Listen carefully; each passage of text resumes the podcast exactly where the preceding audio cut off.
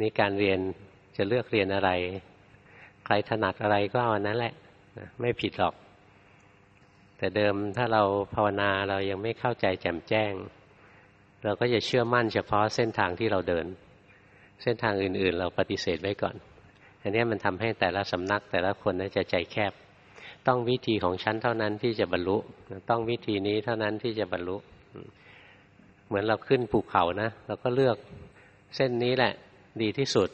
เราก็ไต่ขึ้นเขากระดึบกระดึบกระดึบไปพอถึงยอดเขาจริง ๆ โอ้โห มันขึ้นได้รอบตัวเลย ขึ้นได้ทั้งสี่ทิศเลยเพราะฉะนั้นกรรมฐานจริงๆนะมีเยอะมาก ก็อยู่ในสติปัฏฐานสี่นั่นแหละ คือสี่ทิศเลยขึ้นได้ทั้งสี่ทิศนะทิศใดทิศหนึ่งก็ขึ้นมาถึงยอดเขาได้พอขึ้นมาบนยอดเขาได้แล้ว คราวนี้รู้แล้วว่ามันมาได้ทุกทิศทุกทาง ไม่ปฏิเสธกันหรอก